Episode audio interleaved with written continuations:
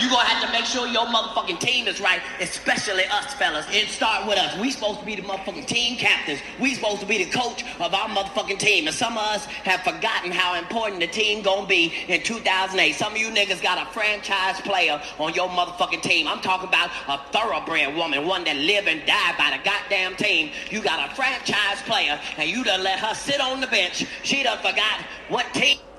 Don't miss the forest for the woods just because he said thoroughbred players. Some of y'all go check out. Don't miss the, the forest for the trees now. Stay with me. team she even on. You gotta understand, some of you niggas ain't going to the playoffs. Some of you niggas is 3 and 22 in the relationship right now. You gonna have to work on it. Work on your franchise player. Some of y'all got a wonderful franchise player, but you so busy looking out at the free agency and who getting traded and who coming up on the draft. You done forgot about your franchise player. You got to fucking try. You ain't gotta